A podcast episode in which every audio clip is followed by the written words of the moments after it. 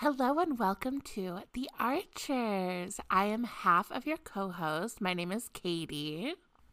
Hello, this is Madyson, and we are joined today with some very special guests, some fellow Gaylors, some fellow Gaylor podcasters. You guys want to introduce yourselves? Yeah, sure. I'm Sunny. I am one co-host of the Lavender Menace podcast. I use they, them pronouns, and I am a Cancer sun, Capricorn moon, Gemini rising. So, yeah. Oh my God, love that introduction. Thank you for establishing that. We love a big three introduction. Yeah.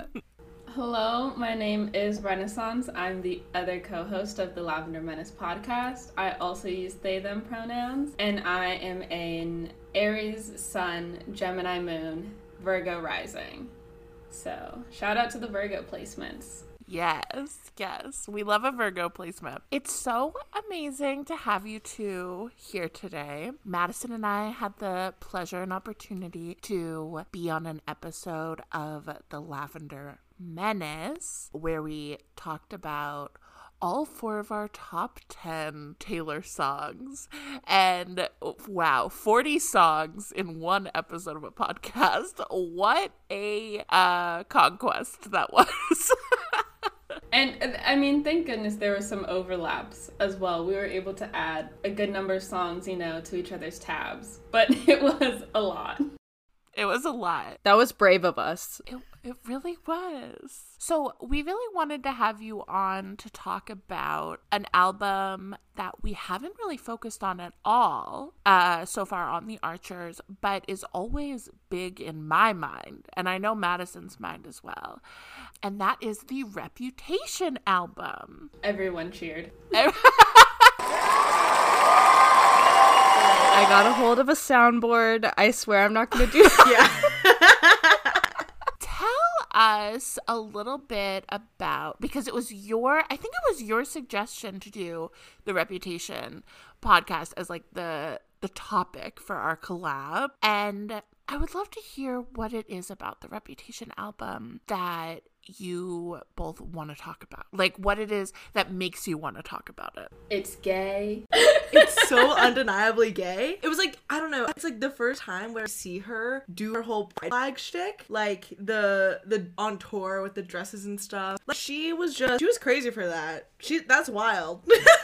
Like Reputation as a stadium tour was gayer than opening up 1989 with Welcome to New York. That one line. Girls and girls and girls, yes, and boys and boys, yes, and girls. Yes, that girls line. Like Reputation, just gayer than that. Like, I don't know. It's just the vibes, you know? Like, I think everyone knows this. Like, I don't. Well, we had the one listener. Archers listeners, please feel free to listen to the Lavender Menace podcast. But on that podcast, we had a listener write in saying that they didn't like Reputation. And essentially our reply was, no, you're wrong. You should listen to it again. I think that episode is literally titled, Is Reputation Overrated? For me, Reputation was the first album that I loved post that era. Because, like, that was when it came out when I was like, Taylor, maybe we need a break, respectfully. Yeah. And so I didn't, like, obviously I'd probably, like, listen to the album more. You know, I'd heard some of the songs, especially through, like, the editing world and stuff like that. A lot of songs became audios and everything. But listening to the album, I got into, like, maybe, like, after Evermore, like, when I started to listen to the albums that I hadn't heard before. And when you, you know, once all the dust settles of that drama, it aged so well. And also just, like, the music is good. And then also, it's so gay. Like, another reference to the episode that we recorded, like, if Evermore's when Emily Dickinson is getting the head of her life, like, this is Taylor Swift getting the best head of her life, you know, undeniably so. And I love that for her. And I love that we have it in musical form. And the concert movie is fantastic. So. Oh my God. That concert movie completely transformed the way that I consumed this album.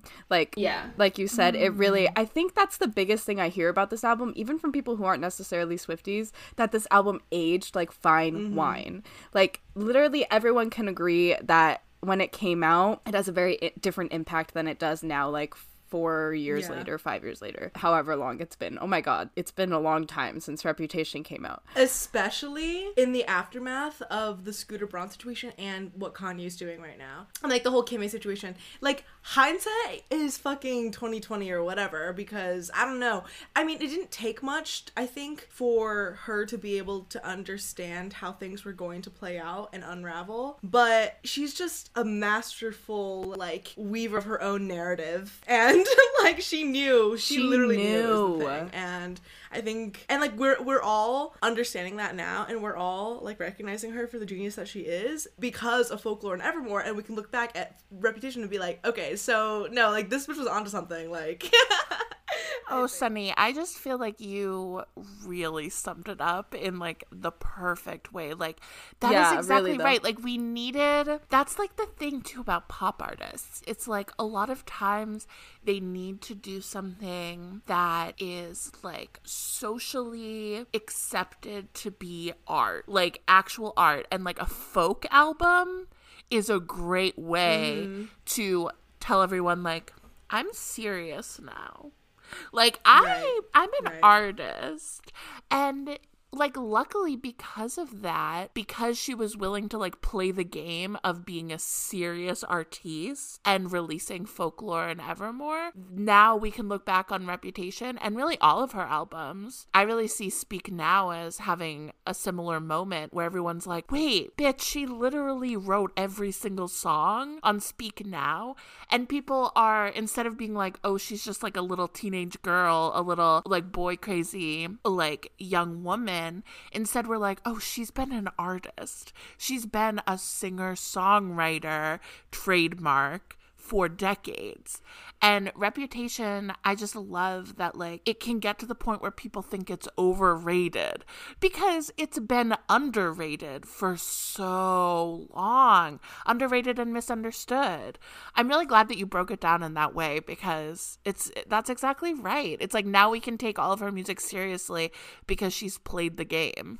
And, like, she talks about playing the game. Even, like, I was just now listening to your guys' New Romantics episode where she talks about, like, I'm about to play my ace, and the fact that Reputation followed that. And, like she's a schemer. She gets it. Like... I was gonna say, this all reminds me of actually one of Katie's tweets. I'm a big fan of Katie's Twitter. And you tweeted, everything that you know about Taylor Swift could be a lie, and that's why you've dedicated your life to finding the truth, which is also a very funny tweet. Like, it is funny. Thank you. Also, I think, which is initially what made me very much like the tweet, but I think it's true in that, like, because there is, like, it's both, like, she's a schemer, she's a scammer, but also so truthful, and because she's so honest, that's why it ages well. Like, if she tried to play the, like, lying game that, you know, all these men were trying to play against her, and then it turned out that what she was writing or her perspective on things was not the reality of the situation, that it would backfired. But because it hasn't, and because, like, you know, time will tell, like, the truth will come out, and because that's that has already been implanted in these lyrics, like through Reputation or even later with, like, Mad Woman or anything like that, you know, the wife always knows, and then later we find out that the wife may have always known, you know, because she's so honest in that way, it does allow us to really, like, trust her lyricism in a way that even in the world of, like, PR and, you know, Taylor Swift trademark, you know, her as a corporation, we can kind of, like, see past that because she is always going to be able to, like, have these kernels of truth in what she writes, in the things that she has 100% control over, like Speak Now as an album, and then obviously with Reputation and the albums afterwards that she owns. That was really greatly put. I mean, like, she literally said, baby, I got mine, but you'll all get yours. And she was not fucking kidding. Like, 4 years later, hearing that line gives me chills because I'm like, damn, she was not fucking around. Like, they really did all get theirs, and she got hers. And I always have to recheck the timeline of Reputation, of if it came out before or after something happened, because it sounds like she's writing about, like, the stuff that happened in 2020. I feel like it, like, prophesizes, like, I prophesize, she's a prophet, of, like, the re-recordings and, like, fallouts and just the articles. Yeah. And then I'm just like, wait, was this written? What are the dates on this? Because it sounds like she could drop Reputation, I feel like, tomorrow and say that it's about, like, what happened in the past, like, 2 years. And it would sound accurate, you know? I completely agree. She really does have this way of, like, prophetizing. She really does. Like, it's a very, very strange. So we did, like, the Valentine's Day episode where all of us were, like, sharing, you know, as queer people, like, what Taylor's music means to us. If you haven't listened to that, listeners, please go listen to it. It's really emotional, and it makes everyone that's listened to it cry and cry. But in it, like, I didn't know what Lizzie was going to write till I heard her read it. Lizzie, my wife, she literally quoted a letter she wrote to me in 2015 about love feeling like dawn and like daylight that Lizzie wrote to me. Fast forward to the reason why Daylight is like our song is because Taylor literally put that into words. Like, Taylor is so tuned in to the collective consciousness, like just the universe vibes. Like, she's really writing about these experiences that are like, I don't know, it just really makes me realize that time is a space and not a line, you know, because Taylor really can tap into it. No, it reminds me of this, like, this tweet that I made a while back that was kind of where I was thinking about this, where it's like all good artists understand that time is cyclical, like it's not linear. Time is not linear. Like, every good artist knows this, whether you're a writer or a dancer or what. Like, if you make art, then you know this, because it's like listening to all of her music now, especially with the re-recordings and stuff, when you look back at it, it's like these things are so applicable. In Bad Blood, who was she talking about? We don't know. But looking back now, it's like that can apply to so many of the relationships that she was writing and performing Bad Blood under Big Machine Records. Like, come on, you know what I mean? Like, it's these things where it's like people, and the nature of this whole time thing, it's because everyone is coping with the same emotions from different situations, so it's like applicable in so many different situations. I don't know, it's just like, it's crazy. Like, that's a good artist, you know? That Bad Blood music video, huge sexual awakening. Because, I'm sorry, the cast of that music video, absolutely insane. Absolutely, like, I mean, also, Katie, you thought you could just tell that story about you and Lizzie and I wouldn't just start crying immediately, like, 10 minutes into the podcast? That one, that got me. I just have to give respect where respect is due. I look over and Renaissance is fanning their eyes. like I'm like, hold it together. That one with the letter and the daylight, that one got me. That one not got crying me in the Reputation episode. No, it's bad bitches only. Okay, tough. But I always think that I'm like heartless and I don't care that much about love. And then I hear one story about a sapphic couple, and it's over for me.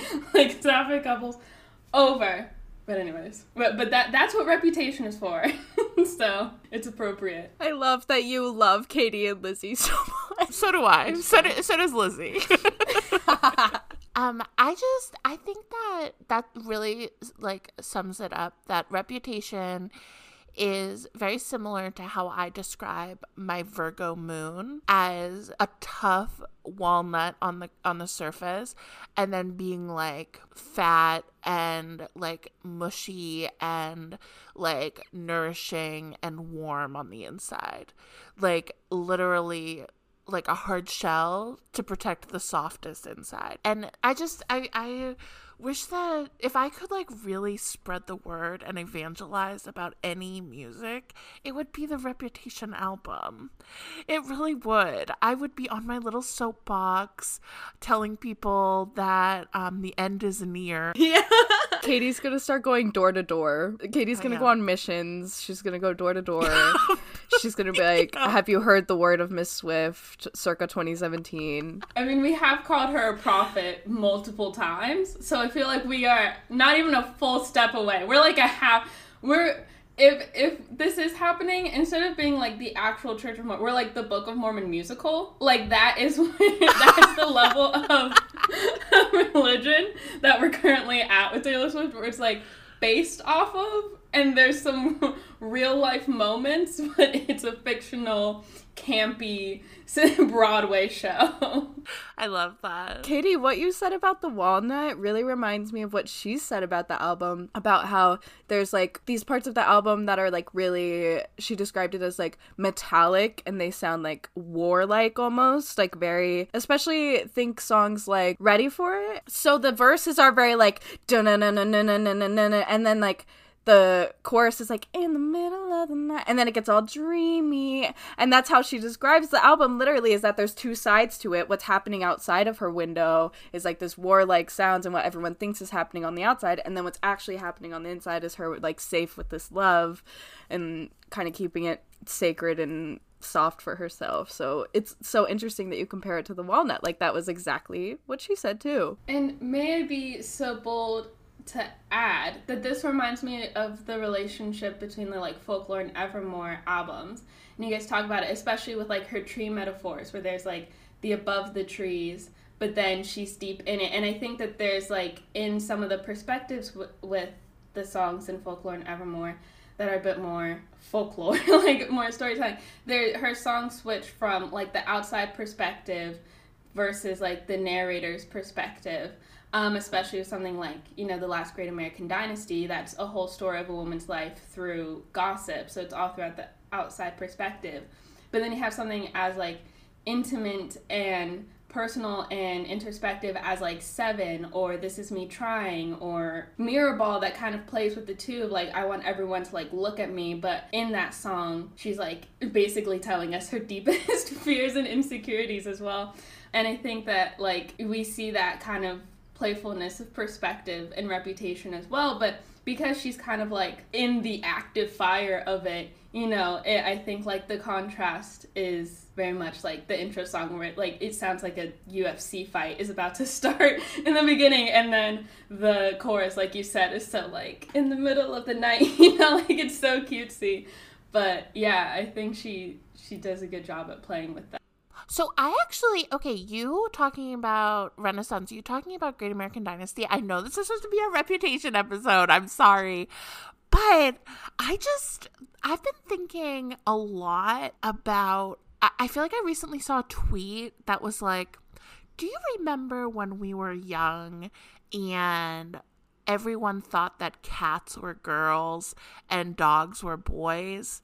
And I was thinking about... Sorry, I'm just like, where is this going? Okay, Madyson. No.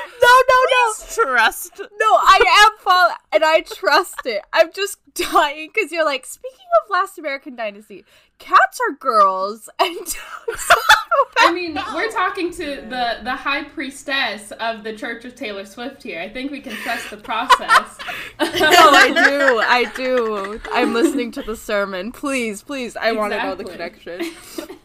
Right. Okay, right. So in the Great American Dynasty, she changes the story that actually happened of Rebecca Harkness, where she steals her neighbor's cat and dyes her key lime green. And in the song, she changes cat to dog. Isn't that very interesting that she does a like completely unnecessary, for all intents and purposes, shift in the truth? Almost like a bearded pronoun. Like changing a feminine of cat to the more like masculine recognized dog, similar to how she might be changing pronouns from she to he for her songs. Just like in the context of her like changing little things to match certain stories or to go against certain stories, like one or the other, to confirm or deny things, how gossip just gets like telephone game, you know what I mean, like how things get changed along the way. Yeah. I was going to say, that just reminds me of every bait and switch is a work of art, you know? Like, the rhyme doesn't rely on cat or dog, and they're the same number of syllables. Yeah. So it doesn't really matter. She could have put any one-syllable animal in there if she wanted to. So I think she could have said pig. Is very... literally. and dyed it lime green. Like, it definitely works. And I did not know the original story of Rebecca outside of the song, so I wouldn't have picked up on that detail. But now that you pointed out, I think that it again reminds me of Katie's brilliant tweet of the dedication to the truth of Taylor Swift. You have to really look at these details because she'll always kind of play, and I think that's why you should listen to our collab on The Lavender Menace with The Archers, where we talk about Gaylors are going to be like the long-standing fans. Like, there is a dedication to listening to what she actually has to say and not just enjoying Taylor Swift for the enjoyment of pop music's sake, but to actually like listen to what she has to say.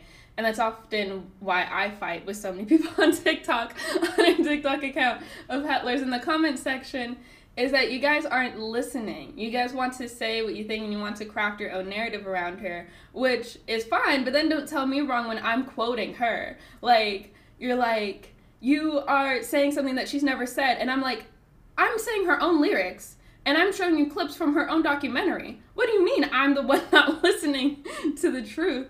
And so I think, Katie, that's a very smart observation of, there's like these big, you know, gay moments or details, you know, or things that are, we're just like, ma'am, it's out, you're out. But then there's also these like little details of just changing cat to dog that might suggest that it's like a bearding situation that are much more like there to find if you look for it. And so I just love that. I love that you can enjoy Taylor Swift on multiple levels. You can put her in the background and just enjoy her music, and it's fun that way. You can like read all the lyrics, you can learn about the story, like, and anyone can truly enjoy Taylor Swift. What a great place to start Reputation, which is what this episode is. What a great transition. So what we decided to do, we all kind of picked like one song that we want to do like little mini deep dives on, and then we're gonna just kind of gab at the end about Reputation in general, our favorite lyrics, just overall themes, everything like that. First, I just want to remind listeners, as always, just because we're talking about Reputation now in this format does not mean that we won't do entire episode deep dives of songs in the future, or, and I mean, like, we love Reputation so much, like, just don't think that this is the first and only time we'll be talking about this album. My choice song is Dress because it was in my top 10 ranking in our episode where, you know, the Archers were guesting on the Lavender Menace podcast and we made everyone give their rankings. And Dress was number 10 of, like, all my top 10 favorite Taylor Swift songs of all time. And I just think it's such a rich text. I'm looking at the Genius analysis of it right now, and it's pissed off so bad. Like, what is wrong with these people? Like, like, what do you mean? Because the fact that the opening song, or the opening lyrics to the song is, our secret moment in a crowded room, they got no idea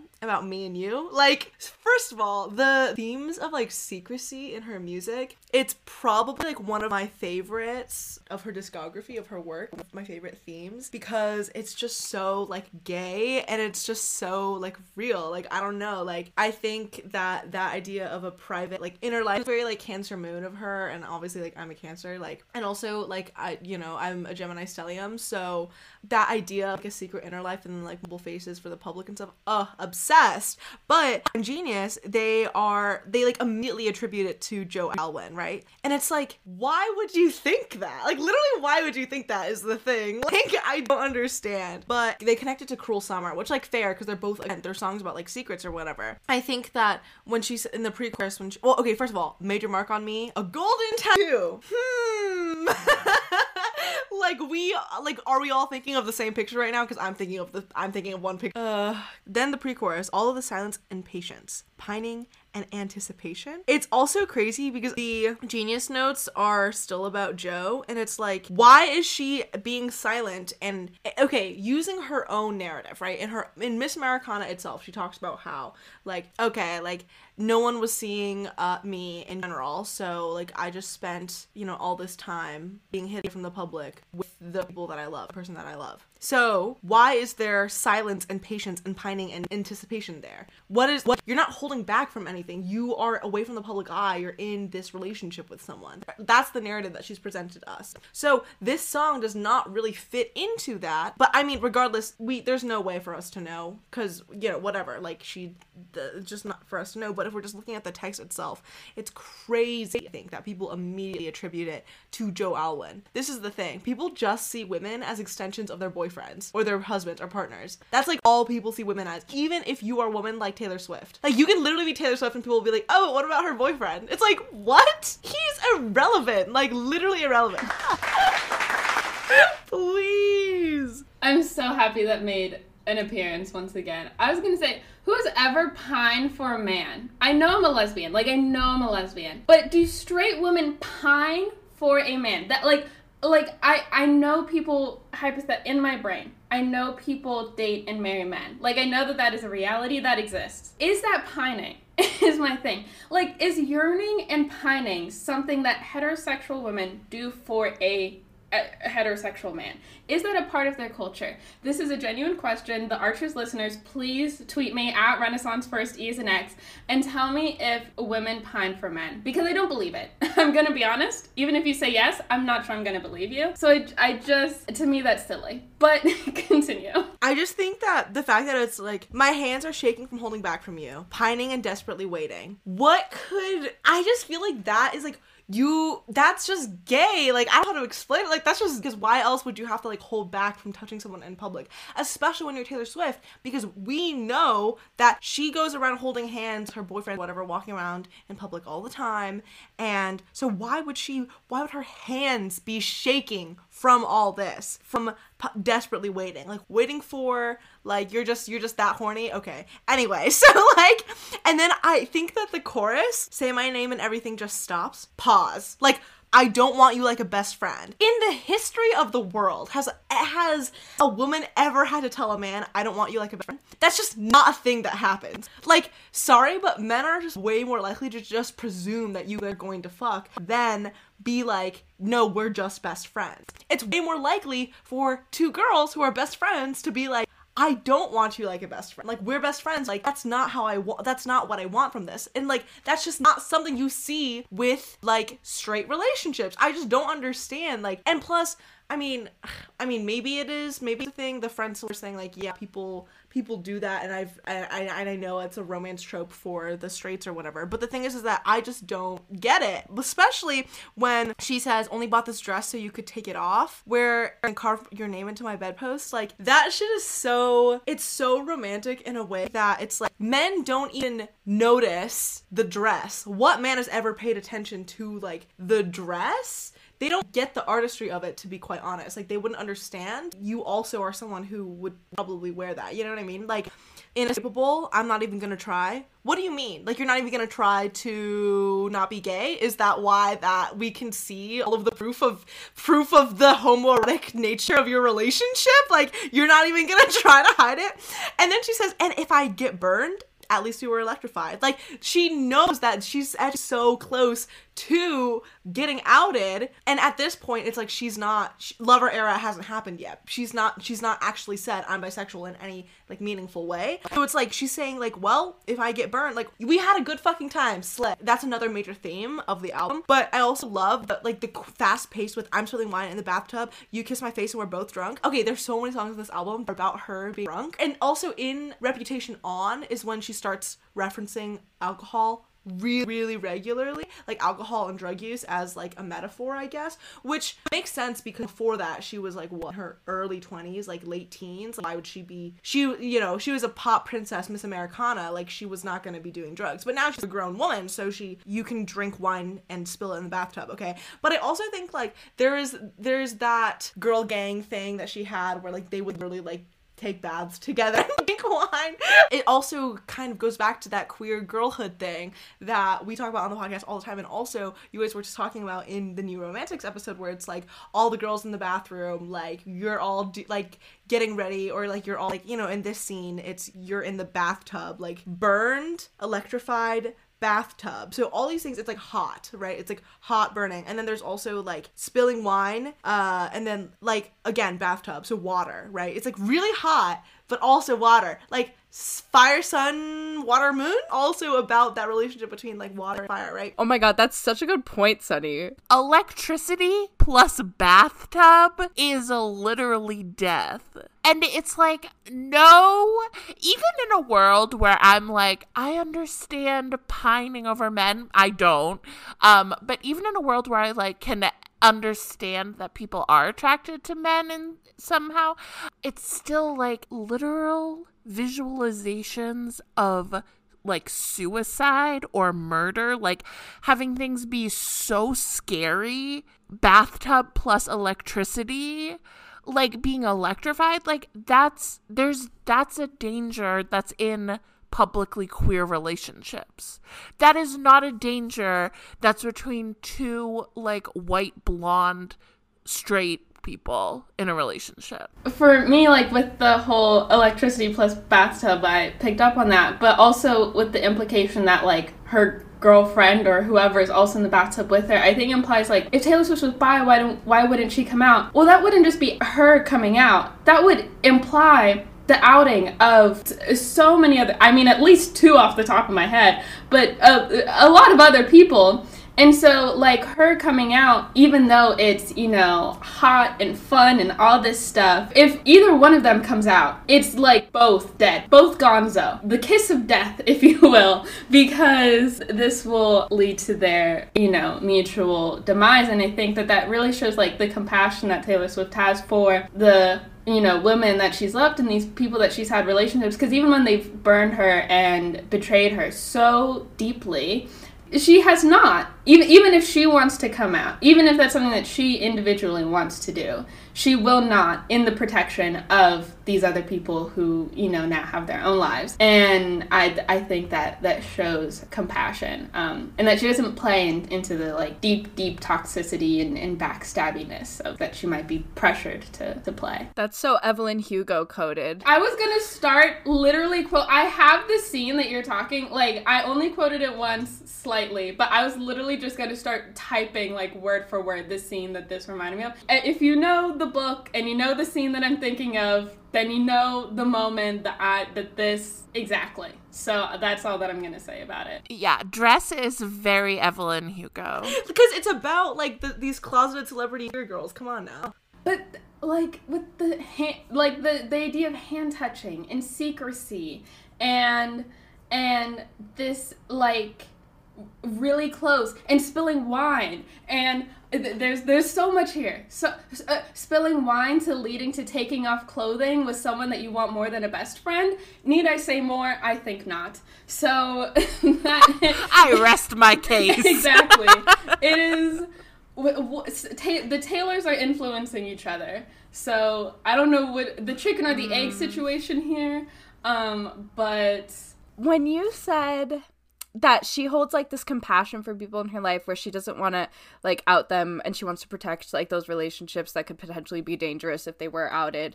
It's so funny because she holds that compassion for women very clearly if these songs are, like, sapphic, you know, the way that they are. But then when it comes to men, it's like, if he drops my name, I owe him nothing. I literally will fly him around the world and then leave him for dead. I don't care. But then when it comes to Dress, it's like, I'm going to protect the sacred holy thing between us. Like, I don't... You could literally electrify and kill me. I still love you. Like, she's like, I'm holding my beard hostage. I'm robbing them for all they're worth. If they drop my name, I owe them nothing. Like, they're a bait and switch. Forget. I forgot that he existed. They mean nothing to me. Like, and then you have the one. And it's like, I'll always love you. Every time we cross paths, I'm still your favorite city. I still do it for you, babe. It's like that she will never recover. I kind of feel bad for her. Yeah, no, that's the thing about, like, the whole thing about lesbians never getting over their exes. It's literally so true. Like, I don't know how to explain. It's just like, and that's, I think we see that in her music. Like, that bitch is like, move on. I mean, you know, everybody moved on, Cancer Moon, right? Like, but I stayed there. Like, anyway, so then I was gonna say, so verse 2 ends with, everyone thinks that they know us, but they know nothing about, but then she cuts herself off. Like, it's a dash, right? Like, everyone thinks that they know us, but they know nothing about... They know nothing about gay. Gay, gay, gay, gay. Is that a sound? Because she doesn't say they know nothing about us. Like, she literally cuts herself off. And she's not just talking about this relationship. There's more there. But then the bridge, right? But also, line that everyone, all the Hitlers turn to be like, oh, this is about Joe, right? Your buzz cut and my hair bleached. I just think that when she says, even in my worst lies, you saw the truth in me, and I woke up just in time, and I wake up by your side. Worst lies. What lies? Because you were not lying about the Kanye thing. What are you lying about? And I do think that throwaway line of your buzz cut and my bleach is just a way to throw people off the gay end that is the song, you know? Like, I just don't think... It doesn't feel right. I think you guys have talked about this before, Pot, where, like, it just feels kind of shoved in there for no reason, but it's, like, a mantra of a song. But, yeah, that's my piece on Dress. This is, like, her original bait-and-switch, that bridge. Like, that is the bait-and-switch that she is referring to in Willow, genuinely. Like, nothing has ever baited Hitlers more. Sunny, I just really loved that real dive into Dress, because I feel like Dress was one of the songs that I really liked in 2017, even when I was in my anti-Taylor phase. And yes, it was a phase. I just love hearing all of those words, like, fresh for the first time almost. Like, you literally going line by line, like... It's so fucking true. Like, I don't want you like a best friend. Like, bitch, you're gay. You're gay, bitch. How she is so willing to protect any of the, like, women or queer people she's been in relationships with because she doesn't want to out them. We have to go back to the OG, her not caring about men, when she literally says in A Picture to Burn, like, oh, you think I'm obsessive and crazy? I'll tell my friends you're gay. I need that to be in the Taylor's version so bad. Like, if debut Taylor's version doesn't come out and it's not, like, that's gonna be even before I listen to the whole album, I'm playing that song first to see. Best case scenario for me is that she would change them to I'll tell my friends we're gay. If she comes out in debut. Now that Taylor Swift out now. Taylor Swift out now. Taylor Swift out now. Out now. Oh, Taylor's God. Version. Taylor, take notes. I'll tell mine we're gay. Take fucking notes. Re-record it. She says, she's like, the fans will tell me what they think should have been a single and music videos. Taylor, here we are. Add this to the list. Add this to the tab. I want the gay lyrics. If you don't, you're homophobic. Oh, actually. No, literally. If she takes out the homophobia don't of do the that. Song, that's more homophobic. No, I agree. Why are we limiting Madison's free speech here, people? Madyson wrote in the chat, my homophobic queen! I mean, if we're talking about debut, like, yeah. Yeah. The Genius interpreters, they need to be punished for their hate crimes. Like, they are in the same category as Katie, your English professor, like, American literature professor, that gaslit you about Emily Dickinson being queer. Just because you can't read into the beauty and depth of, like, these words as a man does not mean that... Everyone screaming from the rooftops about how relatable it is to sapphic relationships is wrong. Yes, it does. Who the fuck is in charge over at the Taylor Swift Genius? Sometimes I click on the profiles of the people that are doing these interpretations, like the little, how they have, like, their usernames. I'll click on them and I'm like, what are your fucking credentials? Like, what do you know? And they don't know anything. They don't have credentials. That's the thing. Like, it's not even, like... And then Hitlers take those, and the worst part is that Hitlers take these interpretations and they take them just as concrete truth as they take Taylor's word. Not me saying that Hitlers take something as Bible, as if we haven't called her a prophet, started a church. I called Katie the high priestess, and we're just like, Hitlers take this as Bible. How dare they? The song that I picked is Dancing With Our Hands Tied. This was the first song that I ever liked on Reputation when I, like, gave it a chance, probably in, like, 2019, I think. And it was, like, the only song that I, like, picked out of Reputation that I was like, I can like this Taylor Swift song. And then I, like, played it for my gay friends, and I was like, isn't this one kind of good? And everyone was like, no, we don't like Taylor Swift. And I was like, oh, yeah, right, I forgot. I think that this song, the lyrics get really overshadowed by the fact that it has, like, this crazy, like, drop, and it's, like, very, like, what's the word? I don't know. Electronic. It's very, like, dubstep-y. I feel like the lyrics get lost, but those are kind of my favorite songs by Taylor, are the ones where the lyrics get lost purposely because they're so fucking gay. So she starts out by being like, I loved you in secret. Again, this theme of secrecy that Sunny mentioned, also one of my favorite themes throughout her entire discography. First Sight, We Love Without Reason, 25 Years Old, How Were You to Know? Totally just reminds me of How Was I to Know from Joker and the Queen, and also How's One to Know from Ivy. That kind of, like, unexpected thing which happens with friends to lovers tropes, honestly. My love had been frozen, deep blue, but you painted me golden. You hailed me close, how was I to know? She's just basically saying, like, I didn't feel a love like this. Like, my heart had kind of turned cold, and I didn't have a reason for it to be, you know, of genuine reason, until you painted me golden and kind of brought this warmth into my life that I didn't know I needed or even had, which is, like, so relatable when you're, like, discovering your queerness and, like, realizing that there's feelings beyond the ones that you've already been having. I just feel like it's so obviously gay. Same with Dress, too, but it also connects so much, this pre-chorus, to Red and to, like, Run. She says, could have spent forever with your hands in my pockets, picture of your face in an invisible locket. So she's rhyming pocket to locket, which she does in Run. How gay is that? Could have spent forever with your hands in my pockets? Like, I don't know if y'all have ever done that with your girlies, but, like, putting your hand in their pockets, and it's like you're low-key grabbing their ass, but it's like no one has to know. Like, we're just girlies. Like, this is just what we do for fun. Madyson, I think you were just gay. I think that one might just be a gay thing. I've never heard of a girl doing that to a boy, really. Like, I've definitely heard of boys putting their hands in their girlfriend's back pockets. So maybe we're wrong and Taylor's just singing this from a man's perspective. Right. She says invisible locket, so it's like no one sees this love. Again, the secrecy. No one sees her adoration that she has for this person, you know. That lyric to me is, like, one of the, like, kind of smoking guns of her gay lyrics. The fact that she has to wear an invisible locket when she very publicly has always worn necklaces referencing the boys she's supposed to be with. Like, honey, your lockets aren't invisible, so what are you talking about? Ugh. Amazing. Her angel boyfriend, obviously. Okay, sorry, I'm done with these straight jokes.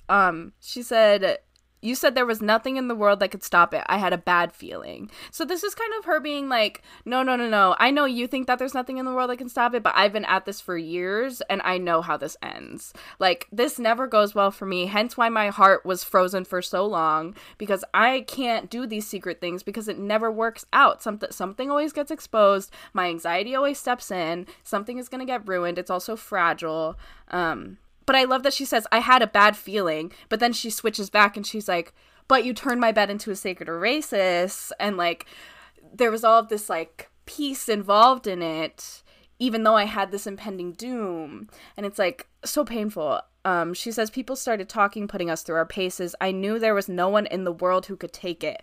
I had a bad feeling. Again, repeating the fact that she had a bad feeling. All of these feelings were really fun and nice and peaceful, but that impending doom was always there, which is why I think the song is so, like, heavily dubstep and so kind of, like, intense, because it's like, this is kind of the war that was happening outside of her window that she references. You know what I mean? This is another one of those songs where it has both of those, like, what was happening on her inside world and on the outside. And then she just says, but we were dancing with our hands tied. This whole song also reminds me of Cowboy Like Me. You asked me to dance, and I said dancing's a dangerous game. She had a bad feeling. Yes. It was just the New Romantics episode that we figured out that, like, you really key in to her dancing metaphors. And I'm, like, really, really grateful that we realized that I'm a trains girl and you're a dancing's like girl, because like I like Dancing with Our Hands Tied directly links to Cowboy Like Me, and it goes back to New Romantics. The dancing metaphor reminded me of Shake It Off from 1989, where she says, "I'm dancing on my own. I make the moves up as I go, and that's what they don't know. That's what they don't know." And when you, like, think of it in the context of Shake It Off, it's like, oh, she's quirky, and there's all the videos of her, like, you know, white girl dancing at the, you know, award shows that she goes to, which she is a very white girl dancer. I love that for her. Embrace her culture, queen. But I think that, like, thinking of her dancing references and, like, the bigger picture, you know, at like, throughout her discography, I think, definitely lends itself to her talking about, like, especially in the 1989 era, and a lot of the songs are about, like, closeting and, like, just kind of, like, being gay, like, for the first time, for, like, a real time kind of thing, and that's what they don't know, you know? So there's these things where, like, she's making the moves up as she goes, but no one knows that she's just, like, figuring out what it means to be gay. And then in all the albums afterwards, you have these dancing metaphors come up again that, like, now she knows the moves, you know, and she knows what backfires and what doesn't. And so I think that that is just a very nice detail. Right, and Cowboy Like Me, she has it figured out. Like, she's like... Mm-hmm. I've got tricks up my sleeve. I know how to handle this now. It's you know, old hat, you know. She's done it before, you know. And so when she has this, like, very optimistic partner who's like, it's us against the world and, you know, we can do anything. But she's already, you know, fought and been burned. She's like, these are the steps that we have to follow, you know. And that's why dancing is such a dangerous thing. You know, now she knows. So I think there's a good evolution there. Yeah, obviously we can't get into things, but as far as parasocial relationships go, in this household, we use Tidal because we, like, are very supportive of Beyonce and Jay-Z as a power couple, and Blue Ivy and her little baby siblings, yeah. There's just a lot to think there. And, I mean, the 444 album that Jay-Z put out and, like, his amazing song about, like, how he loves his, like, lesbian, coming out late in life lesbian mom is really great. Like, talk about an actual lesbian ally as opposed to He Who Should Not Be Named, DRAKE, co-opting and, like, exploiting. But anyways, sorry about that little aside. No, I mean, I, like, if Taylor Swift is, like, my big sister, is, like, that's how I feel growing up with her. Like, Beyonce is, like, my mother. Like, she's a mother. Like, I remember, because I was in 8th grade when Self-Titled dropped, sans promo, knowledge, anything. I was at lunch at the lunch tables. We're checking our, 2015 era Instagram, and... seeing that it had dropped, oh my god, it was big news in the middle school. Like, the world literally stopped. I don't know if it's carried on yet, like, since then. Well, the print of, like, Taylor Swift being able to drop her albums without promo, you know, to be able to tweet nothing's going on and then drop it out of nowhere, that was like not done before. Like, you have to get to Beyonce's level, and there's such a history of respect that Beyonce and Taylor Swift have had for each other through everything, that, like, real recognize real 100%. And I think that really shows, like, I feel like Taylor Swift knows that she's able to have the pop career that she has because of the people that she follows, and Beyonce is definitely one of them, and it's very, like respectful. Even when Kanye had, you know, grabbed the mic from Taylor and whatever, when she was, like, 19, just won that award, backstage when Beyonce was, like, in tears over that, like, that's crazy to me. Like, and they've just been side by side for their careers this whole, like, wild. Fucking wild. Anyway. And... like, that's what I mean, is that, like, through everything, like, even when they are supposed to be, like, pitted against each other, seen as, like, you know, the pop rivals and everything, both of them have never really played into that. Like, they're both at the top of their field because they know that they can do what they came to do. And they do it. And they respect it. Like, it's very real, recognized real. One thing that I love about, you know, Beyonce and Taylor Swift in particular is that, like, being a fan of one of them isn't mutually exclusive in the way that other artists at the top, you know, very popular artists seem to be mutually exclusive. Like, you're either, like, a Barb or, you know, a Cardi stan or whatever, you know, or something like that.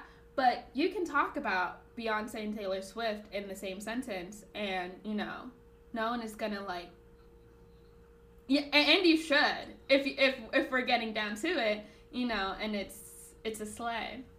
But yeah. I forgot how we got onto Beyonce, but amazing. No, but you're right. Reputation could never have had the impact that it did have as a surprise drop, or without Beyonce starting that. Folklore, you mean? Well, no, Reputation too, just because of how she did, like, the blackout on social media, and, like, all of that was, like, very much mirroring Beyonce's rollout. You know what I mean?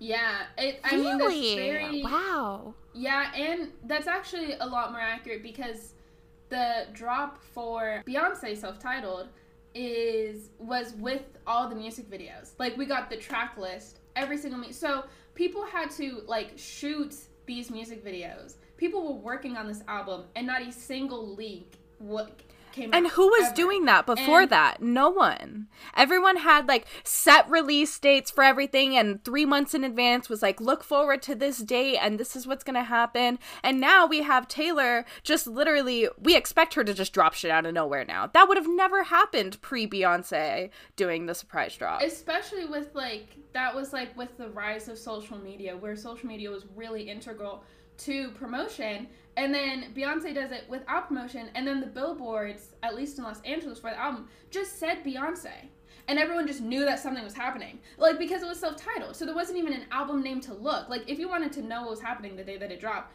you were just Googling Beyonce, and then boom, you got hit with a full album, all the music videos, movie, like, bus, another tour, another plane, club, another club. Like, it was... and then because of that, I feel like the only artist that I can think of who's successfully done it since Beyonce is Taylor Swift. Like, I don't even think other girlies could even try to attempt it. Like, they could, but you wouldn't be record-breaking in the way that Beyonce and Taylor Swift are able to just drop something, and within 24 hours it's breaking records. Like, just no one else can do that, you know? And you know what? Speaking of by lighting, we didn't even talk about this for Sunny's Dress little analysis. The fact that Taylor used bicolored lighting and dedicated the performance to Loie Fuller, who is a bisexual dancer, which I've actually read online that she was actually lesbian. Yeah. And most of the articles say that she was bisexual, but she was actually lesbian. Many understand. I mean. Right. So it goes. Too many. It's not few will understand. It's many will understand. Too many understand. The implication. I do just want to mention the I loved you in spite of deep fears that the world would divide us. Why are you so scared that the world's going to divide you and your boyfriend, Taylor? A. And then B, can we dance through an avalanche? It's giving very much you two are dancing in a snow globe round and round, and that snow globe, like, gets shaken up and dropped, and an avalanche is now occurring. Oh my god, Madyson! You are killing it with the snow metaphor. She still remembers the first fall of snow too, and how it glistened as it fell. Oh. But and then it became an avalanche. And then this little, like, Titanic reference is kind of a sleigh, too. I'd kiss you as the lights went out. I'd hold you as the water rushes in. Swaying as the room burned down. It's, yeah, what is her getting outed if not them just holding each other as that avalanche happened, I guess. How she would have feared it happening. I don't really have much to say more about Dancing With Our Hands Tied just because it is super gay, and it's like Dress, where it's just like, the girls that get it, the girls that don't, and I'm sorry to those girls that don't get it. I chose Gorgeous. Slay! So we're not really going any less gay. I don't, I, like, it's, I don't think there's a song that you can choose with Reputation and be like, I think this really lacks in gayness. Like, I'm trying to think. They're just all gay. They're just all so gay. And one thing is I also pulled it up on Genius, and I was going to mention it, but Sunny also mentioned it in their analysis. Immediately, it's attributed to Joe Alwyn. Like, the first, I think... Yeah, so there's, like, the Gorgeous, where it's kind of, like, the edited intro line, and then if you click on the first line for verse 1, it says, you should take it as a compliment that I got drunk and made fun of the way you talk. And the first, like, Genius annotation says, Taylor has dated several European men. Joe Alwyn, her boyfriend, as of this song's release. And that's the first two lines. And I'm just, like, lame. Lame as hell. Like, not only do I just think that it's, like, not correct, but so unimaginative. Like, you're talking about Taylor Swift here. Put some goddamn respect on her name, you know? Like, even if you are a Joe shipper, like, I'm not, you know, against Joe Alwyn personally, whatever, but don't be like the only person that she's ever made fun of talk while drunk, you know, at a party or something is one of her several European boyfriends. Madyson wrote in the chat, the audacity for them to assume Taylor wouldn't make fun of the way a man talks while sober. And exactly. I think sober mocking is for men, drunk mocking is for the girlfriends. And you can quote me on that. I have been in that situation. And you do, and you know, Again, there are certain people who could be named. I'm not going to necessarily name, but there certainly is video evidence proof of Taylor Swift making fun of the way some people talk. And if you want to do your independent research on that, I highly encourage it. You should think about the consequence of your magnetic field being a little too strong. And this line in verse 1 reminded me of Lover when she says the... magnetic force of a man. I take this magnet. Yeah, in the bridge. Which, you know, if you listen to the Lavender Menace episode where I talk about Lover, you hear me passionately defend the bridge of this song and the language of magnetic field. And I do think this is the more gay evidence. I really just want to talk about how, like, everything is accredited to a man in this song, but the lyrics are so gay.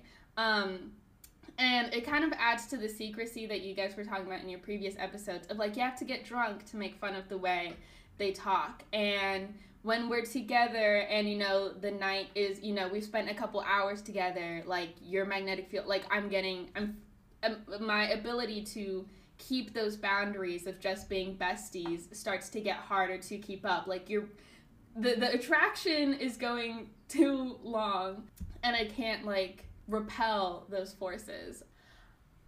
I think it would, because Sunny, Madyson, and I all love the songs that we're talking about, no, I think it'd be funny if you talked about a song that you didn't like. I think that would be, like, Renaissance, you just want Katie to talk about This Is Why We Can't Have Nice Things. Because I wanna see that Virgo placement just go bullet by bullet point of why they don't like the song. Even though I like it, like, that's not gonna change, but I want the entertainment value of Katie talking about a Taylor song that she doesn't like. I think that'd just be fun. Just absolute critical thinking analysis. No, 100%. Because I'm, like, blinded by the gayness. I'm blinded by the Sagittarius placement. I wanna know the tea. I want to. You know what, Renaissance, you're really pushing me.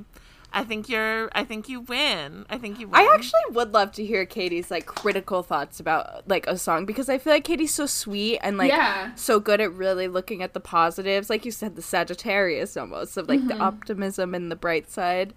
But, like, let's hear my Katie. Cancer ascendant, actually. Yeah, exactly.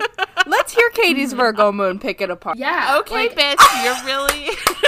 And with the whole, like, hard shell versus, like, the soft inside, I want that hard shell to get, you know, put up a fight. Let's see it go for, you know.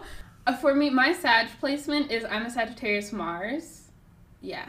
So Taylor being a Sagittarius and then writing This Is Why We Can't Have Nice Things really like speaks to me in that way, in the kind of Madyson is like nodding their head furiously. It's like, yeah, this is all making sense. So like in the way that Taylor writes like other Sagittarius anthems, like this is my Taylor Swift Sagittarius anthem. And so I really want to hear like the other perspective on it, you know?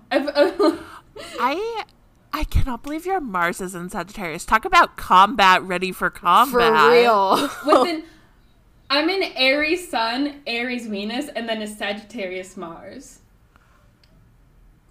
Who's scared? We're all scared.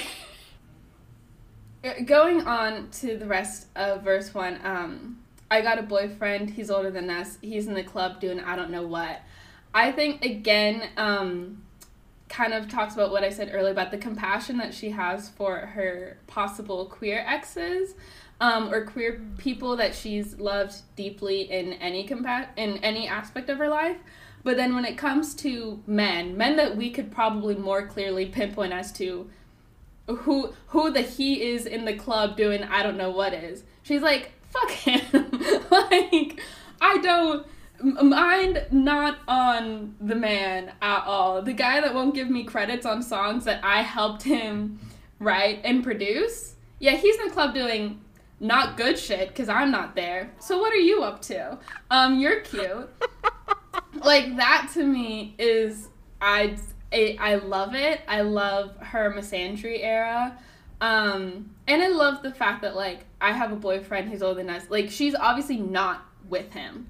And then Taylor Swift basically saying, I truly do not spend that much time with him, in a song titled Gorgeous that's clearly about someone else, I think is like, whatever side you're on in the whole Gaylor thing, this moment, very, very bearded. Very, very bearded pronouns. Oh, also the, like, you're so cool, hate me so much. At the end of verse 1, I can't remember if it's in our collab on The Lavender Menace or if it's just because I genuinely listened to The Archers. But, oh, it was when you were talking about Gold Rush, and, which we also bring up, where she, like, I don't like a gold rush and all these things. You're so pretty and cool and funny and everyone likes you, and that's why I don't like you, because, like, no. And basically she's just like, I like you so much, that's why I don't like you. Which, if you will indulge me just for a moment, does remind me of Evelyn Hugo and Celia St. James, my beloveds. Because when Celia comes to set, Evelyn Hugo's like, I'm not gonna like her, like, she's gonna try and, like, steal the spotlight. And then when they go to, like, go to get milkshakes for the first time, Celia just has this, like, charm that Celia is kind of, like, unaware that she's able to, like, flirt her way, you know, and use that to navigate the world. And Evelyn already has that, like, honed, and that's why she kind of, like, likes but doesn't like Celia. Going into the pre-chorus of Whiskey on Ice, Sunset and Vine, you ruined my life by not being mine. First of all, 2 streets in Los Angeles, in Hollywood specifically, and you ruined my life by not being mine? Listen, I can only say Evelyn Hugo and Celia St. James so many times. It's written, okay? Don't shoot the messenger. I'm, like, the Taylors connected. They had to have talked, conversed, communicated in some way, shape, or form. Like, either Taylor Jenkins Reid was listening to the music while at the same time, there's an overlap here. The chorus, you're so gorgeous, I can't see anything to your face, because look at your face. Which also, like, she is one of the best songwriters ever, and she is so infatuated with just simply looking at this person that she can't even think of a second line after I can't see anything to your face. She, like, no metaphor, no reference, she's just like, look at your face. Like, how am I supposed to stay composed? Look at yourself. It's hard to say something to someone's face when they're wearing nothing but a robe, you know? Exactly. It's hard. So, you make me so happy, it turns back to sad, which that line, this song is so cutesy, right? The first verse, She's drunk. She's making fun of the way she talks. She's like, oh, you're so cool. I'm not supposed to like you, but because you're so cool and look at your face, I'm obviously having a hard time not falling in love with you, even though I have a boyfriend who's doing fucking whatever, right? And then she gets into the next verse. You make me so happy. It turns me back to sad, which I think kind of goes into the, like, dancing of, like, she knows how it's going to end. She knows that even though she has found possibly the one, reference, and this person who she loves very much, she knows, even though she's going to go into it anyway, she's going to dance with their hands tied and go to a 1975 concert with, I can't remember who at the moment, that it will end poorly, you know?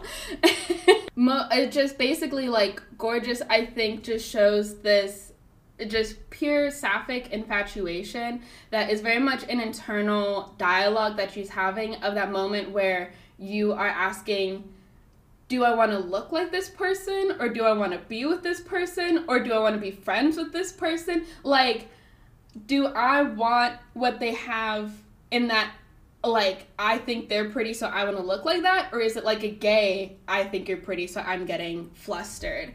And that kind of magic of, like, meeting someone for the first time and just getting to know someone and not knowing if it's because you're just hitting it off as two people or, like, gayness. And I think that the, you know, friends, when you meet and you're happy together, you don't have that impending doom feeling of when you're meeting a good, like, someone that you know is going to be, like, a long-term friend. But Taylor, who has, you know, gone through 1989, perhaps, maybe has gone out of the woods, went through the woods, crashed, you know, had someone wake up in a hospital and you know, all that stuff. Now she's like, well, are you now going to be the next person in my life who I go on this super fun, amazing car ride with, and then the next thing I know, you're being whisked away off, you know, and traveling the world or whatever, being burned, or, you know, am I going to leave you in the motel bar, or, you know, all of that stuff, that kind of sadness that lingers with the initial happiness. And I think that's really her, like, facing the fact of, I don't want you like a best friend, this person who is gorgeous.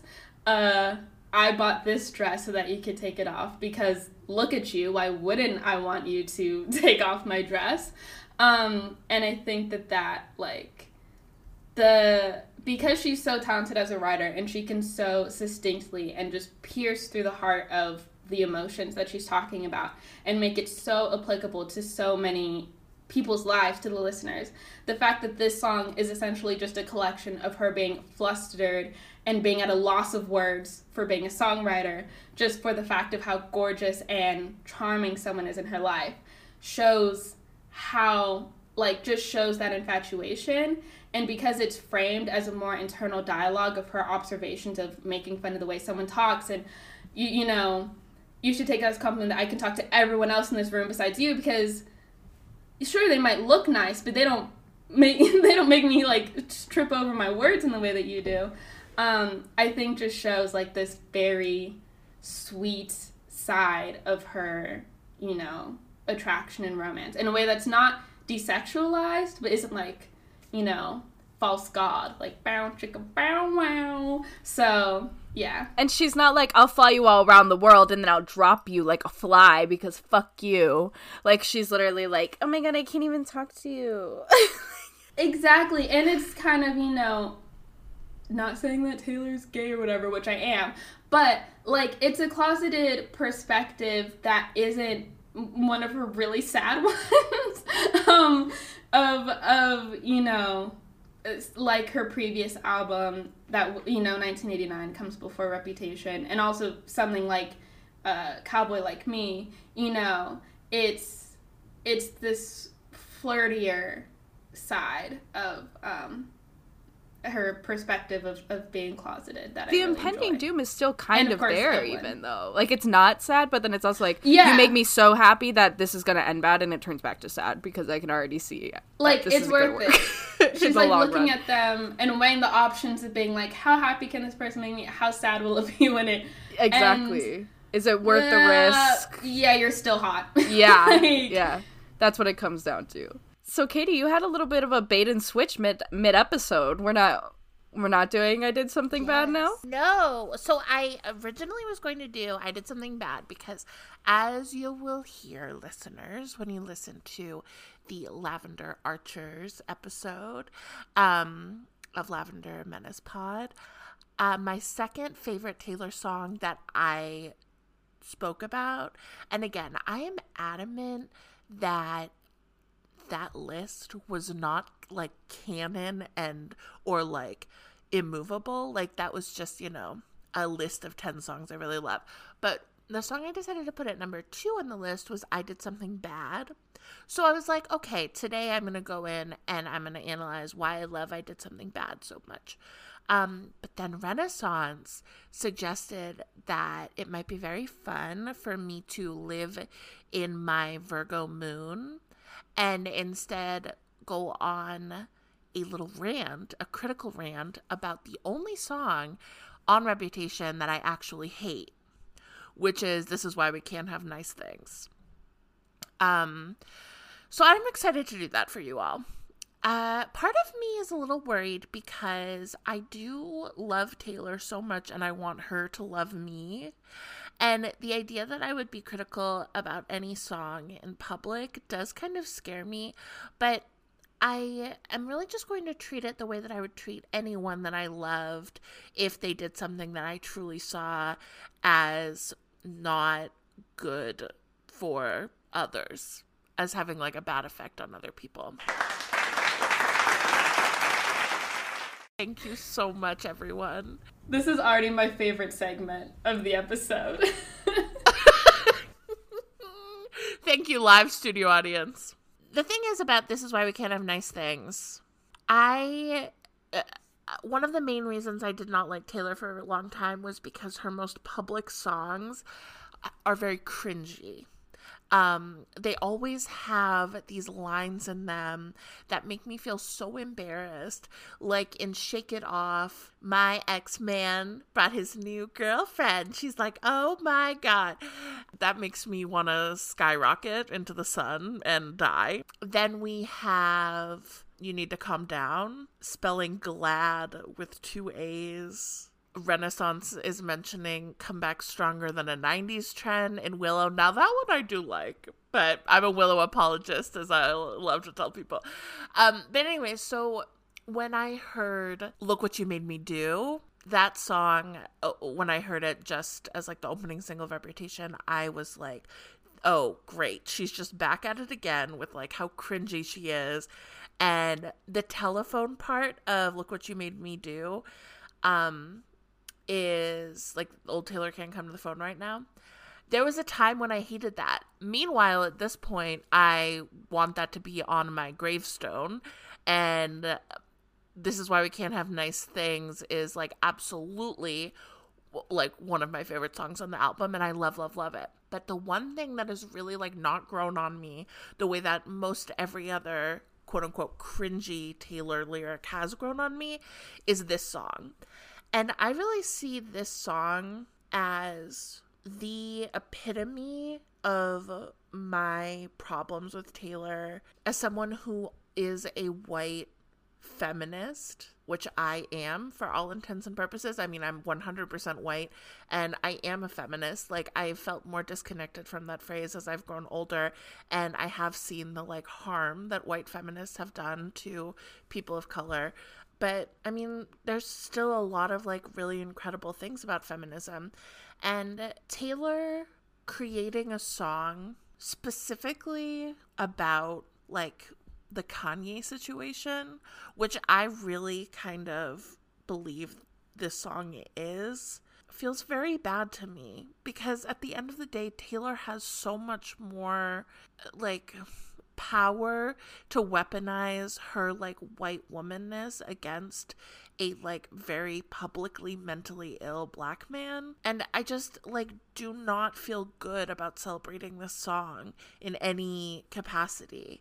So that said, I'm gonna really go through the lyrics and tell you like why I think as I hear it more and more what I still hate about it, and the kind of ways that I think it could be opened up for interpretation. First of all, it was so nice throwing big parties. Jump into the pool from the balcony. Everyone's swimming in a champagne sea. And there are no rules when you show up here. Bass beat rattling the chandelier. Feeling so Gatsby for that whole year. Like, very glib. I don't have much to say about that. Why'd you have to rain on my parade? I'm shaking my head and locking the gates. Like, why did you have to write this, Taylor? Like, just, I'm shaking my head. Like, that's so internet slang, like, SMH. Like, it just, oh, it makes my, like, skin crawl. However, in the time I've been a Gaylor, I have heard one of my favorite pieces of, like, what I consider Gaylor evidence to be, which is the Jack Antonoff interview with Marc Maron on WTF. And in that interview, Jack Antonoff is talking about why he feels connected to how women loving women talk about, like, loving women, as opposed to how straight men talk about loving women. And Marc Maron says, oh, like, Taylor Swift isn't going to be sexually explicit.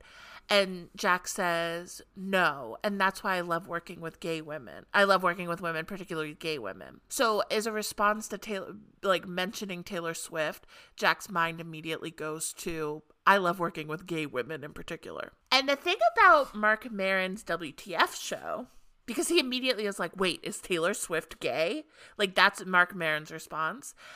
Like, okay, so Marc Maron's podcast, WTF, begins with a clip of Marc Maron in the movie Almost Famous saying, lock the gates. In all the time I've had to really think about This Is Why We Can't Have Nice Things, is this song, the first verse, like a joke call out to Jack Antonoff being like, you almost outed me on Marc Maron, and now I'm shaking my head and locking the gates. It's my turn to lock the gates now because you almost outed me. Hee hee hee, ha ha ha. But also this reminds me of when you guys were reading the Folklore Long Pond sessions to Phil about their cheekiness about William Bowery that Aaron was not having fun with. And Jack at the end of it is like, well, we don't know who William Bowery is. It's like, Mama, you're the one who almost outed Taylor Swift on the #1 podcast. Yeah. And you're saying that you don't know who we don't know who William Bowery is when for the past 5 minutes you just said that it is Joe Alwyn? Yeah. You can't lock the gates now. So maybe he was like, oh, but we still have to keep the gates locked because we don't know who William Bowery is, even though they just said. So maybe it has become like an inside joke between them because of Jack, he, him, lesbian, almost outing Taylor Swift, he, they, bisexual. So, and Aaron is just like, yes, let's talk about the album, please. He's just like there in the chair, like rocking in the fetal position while Jack and Taylor are giggling. I obviously, like, yeah, I know that they have that relationship. And so my, like, headcanon for this is that this is, like, a very silly song, like, referencing, like, that silly, silly thing. The fact that this is, well, I mean, but then the thing is, we go right into verse 2. It was so nice being friends again. There I was giving you a second chance, but you stabbed me in the back while shaking my hand, and therein lies, okay, this fucking line. And therein lies the issue. And therein lies the issue. Like, why? Why is she writing this? Friends don't try to trick you, get you on the phone, and mind twist you. Like, what? And yes, I do say it that way every time. Let's go, Founding Fathers. Like, I think it's funny that I love all the lyrics that Katie hates, and Katie hates all the lyrics that I love, and so it's so funny hearing the contrast. Please continue. I'm obsessed. And so, like, get you on the phone and mind twist you, that can only refer to her conversation with Kim and Kanye. And, like, I don't want to hear it. I don't want to hear it. Like, I don't know. I don't know. It just, I just, like, I understand that they, like, both sides have their issues. Like, I understand that Kanye doing the, like, wax figure of Taylor naked in that video is fucked up. Like, I do think that that's fucked up. And at the same time, I'm like, I just, like, black people are, like, so hated and threatened in this country all the time, and, like, Taylor cannot act as though she exists in a vacuum. Like, she just can't. Her actions, like, have consequences, and, like, fueling hatred towards black men is, like, not something that's a white woman's job right now. Do not, like, create just more systems of white woman victimization. Obviously, like, I have so many issues with Kanye, but, like, in my dreams, in my wildest dreams, Kanye and Justin Vernon will, like, somehow, like, form a healing, like, space where they can all be, like, mentally ill and healed together and create beautiful music together. And I will say that the big other thing that's transformed how I've thought about it is that this is a track 13, and her track 13s are typically directly about family. And I think that, like, Lizzie's interpretation of this song is kind of like the Kanye situation, and referencing the Kanye situation is a bait and switch. And, like, she kind of had to include that for the public narrative aspect. Lizzie thinks that this song, specifically because it's a track 13 and because she gives a shout out to her mother, that this is a song about her father. Lizzie immediately was like, I bet this is why we can't have nice things is something her dad would say to her. In the not mansion, of course. They can't have nice things because they grow up in a shack. Well, they don't have nice things. It was tabletop bills. There's bills to pay. Bills on the kitchen table. Okay, they're not living in a mansion. It wasn't a gated community. The gates are metaphorical because it wasn't a mansion. Exactly. It was literally a chain link fence in the middle of rural Pennsylvania without a mansion and a ranch. Okay, so. Mm-hmm. Let's keep in mind the humility that Taylor Swift grew up with. Right, context matters. Yeah. Mm-hmm. Exactly. Yeah. I just love bullying Taylor Swift. But for me, I think especially when we get a glimpse in Miss Americana of her talking about wanting to be a good girl and those pats on the head. And so I definitely think that growing up she has heard, even when they could have nice things in their not mansion, being told whenever she messed up, especially as, like, a kid, this is why we can't have nice things. And even in my family, that's, like, a joke. Like, we don't say it, like, seriously. Like, I was never punished with the saying, this is why we can't have nice things. But, like, you spill something or, you drop something and you say, this is why we can't have nice things. Keep in mind, my mom's also Sagittarius, so that might add some context.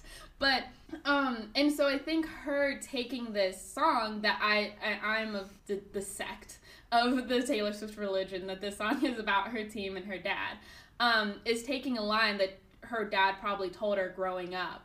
And then now, her kind of being his employer, flipping it over and being like, here's to my mom, F you, dad, this is why we can't have nice things. And I think also talking about her being a prophet, her dad was not on her side when she was trying to get her recordings back. And so I think this song being kind of directed to her dad and being like, this is why we can't have nice things, and this is why my mom gets to speak in the documentary, gets the nice framing, that's why she's the only friend that I talk to when I win, and is always and the only one who doesn't believe everything, because you are just in it for the money. You have patriarchal values, which is why I want me to be like Bing Crosby, and all those old men. And that is exactly why we can't have. I was having a party. I was having a blast. I was in my Gatsby era, and you came along, and you're trying to keep me in the closet. And so now, because of that, we can't have nice things. And I think that, like, I'm not trying to say, like, as a black person being like Taylor Swift, like trying to create this about Kanye. I don't think that that's a thing, but also, like, there's there's videos of a Kanye concert when all this is happening of his entire crowd screaming "fuck Taylor Swift" over and over and over again. Yeah. And Kanye's fan base is notoriously very misogynistic and sexist, and definitely weaponized that against Taylor. So anyways, I just want to add that I think that this song, not the best look, but it's not like there weren't people, other white people, white male Kanye stands against Taylor Swift, of course. Yeah. It's just, it's really hard to let go of the kind of years and years of genius interpretations of what these words mean, yeah, and media interpretations. When Reputation, and I was in my anti-Taylor Swift phase, I definitely saw this song as about Kanye, and I saw the whole album as about Kanye, or the more aggressive songs. I don't think Gorgeous was about Kanye, but all that stuff, her more revenge-based songs, and being oh, she's upset and she's just trying to take all this media attention for her own benefit, and that's what this is about.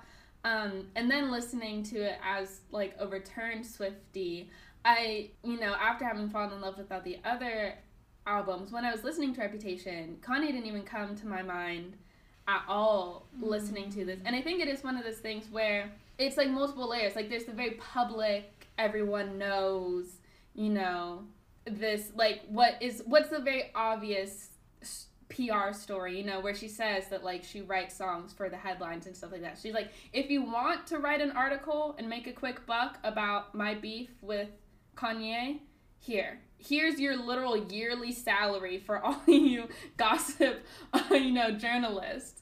Now, I'm going to write a song that when my dad listens to it, he's going to get a shiver down his spine because he knows that his daughter hates him.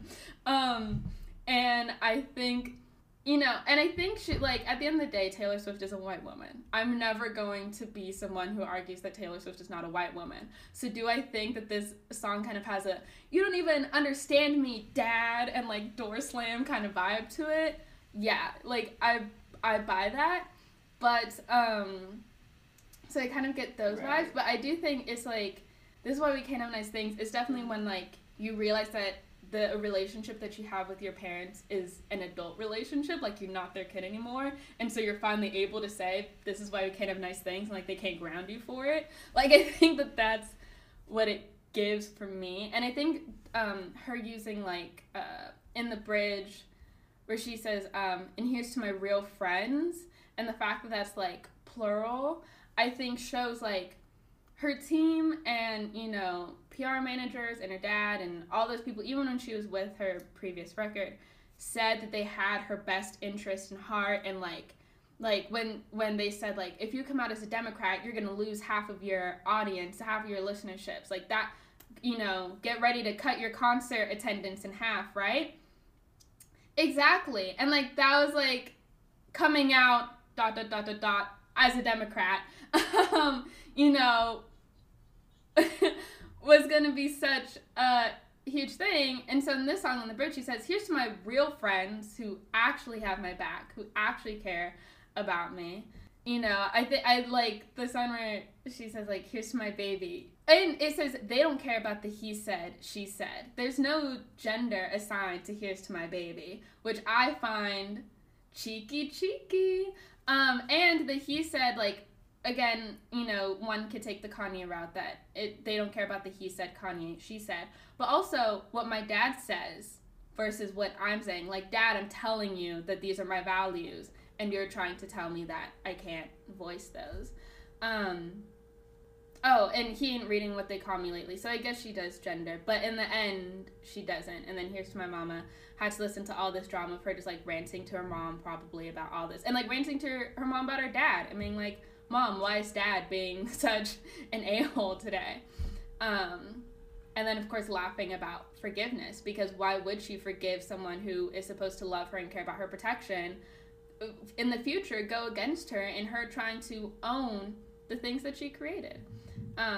so nice. That was just my interpretation. I appreciate your perspective of it, because I definitely think that, like, for her listeners that don't have the critical thinking, the listeners that don't pay attention to what Taylor Swift is saying, I see now how this could be a more dangerous song, because not everyone, like, thinks about Taylor Swift in the way that we do. And so I do see that cultural impact. But I think it's one of those things where, because she's so used to scheming and having multiple meanings to things and having the obvious go-to versus what she's actually writing about, this is one of those things where I think definitely, like, as just a white woman and playing the PR game, maybe this wasn't, like, the most, like, it was a little bit tone deaf in that way. At the same time, she was getting, like, hella hate. You know, it's, like, it's not good. And I think, like, maybe going after... Yeah. Kanye Swift when he... Or Kanye Swift? I'm so sorry. Kanye West. Swift! That was so awful. Swift. As a definitely mentally ill, like, black man isn't great. But I also think that wasn't... His mental health wasn't as big of a forefront in the conversation at that time as it has become post that album. Because that's really something that came out... I mean, I guess it maybe was, because it was when he was, like, running for president. No, but that was in 2020, right? That he ran for president? Or was that in... I used to be, like, a huge, huge Kanye fan. Like that's really what kind of prevented me from loving Taylor, was, like, how much I was on Team Kanye. Mm-hmm. And I will say that, so, like, for, like, devotees of him at the time, like, he was pretty open about his mental illness and his, like, attempted suicide after his mother passed. Yeah, so, like, that is true. That was a somewhat... but it, like, no, of course he hadn't released his bipolar album yet. And, like, just in general, like, back in... 2015, 2016, like, mental health wasn't spoken about really in the same capacity it is now, period. Mm-hmm. So, yeah. And I think just a lot more has come out about how the, like, Kardashian-Jenner empire has treated him as well, in a way that wasn't maybe as public information at this time. And so, you know, I don't think that Taylor Swift wasn't thinking about Kanye at all when writing these lyrics. But, like, I definitely see how this was more, like, of a bait-and-switch moment that maybe, like, on the surface wasn't the most successful, but... And I love this song. I think it's camp. I think it's one of her, like, more camp songs, like, in you know, like, a blank space kind of moment where she's kind of able to, like, satirize herself in a way. And, like, who is she actually punishing? Like, she has the same team. Her dad is still her dad. Kanye's still a very successful artist with tons of fans. You know, like, who is she actually taking anything away from? So. From a very young age, I've been cognizant of the fact that when I hate someone, like, when I feel, like, vitriol towards them, it's typically because I am afraid of being, like, how they are or how I perceive them to be. So, like, you know, there's a lot of people that I know hate Taylor Swift because she's, like, the annoying theater kid. And I'm like, okay, well, that's probably because you're an annoying theater kid. And so for me, I feel like literally since the moment I, like, was introduced to her, which was as kind of, like, a pick-me who was way too, like, as a pick-me who, like, was rewarded for being a white woman when Beyoncé should have gotten the VMA. I think that I've always projected my own insecurities onto her. And that's a very common narrative that you'll hear from, like, white women now who, like, aren't gaylers, but they are like, I have admitted, like, I've realized that I do like Taylor's music, and I was just being misogynistic when, like, I said I didn't. So, like, that is a common narrative now. But I'm really grateful to, like, hear your perspectives of, like, actually maybe it wasn't as big of a deal as everyone said it was, and maybe, like, the backlash that she got, like, wasn't deserved, because I really have been of the opinion that, like, it was deserved, and I just have to, like, live with the fact that someone that I really loved and admire and relate to deeply also has done something extremely fucked up. So for you to be like, maybe it wasn't as fucked up as, like, you're making it out to be. It's almost like a, like, net impact type of thing. Like, the amount of like, if Kanye West was, like, minding his business, and this was about the VMAs, like, when she was, like, 19, and then in Reputation, she decided to write a song about This Is Why We Can't Have Nice Things, and everyone was like, why are you bringing this up again?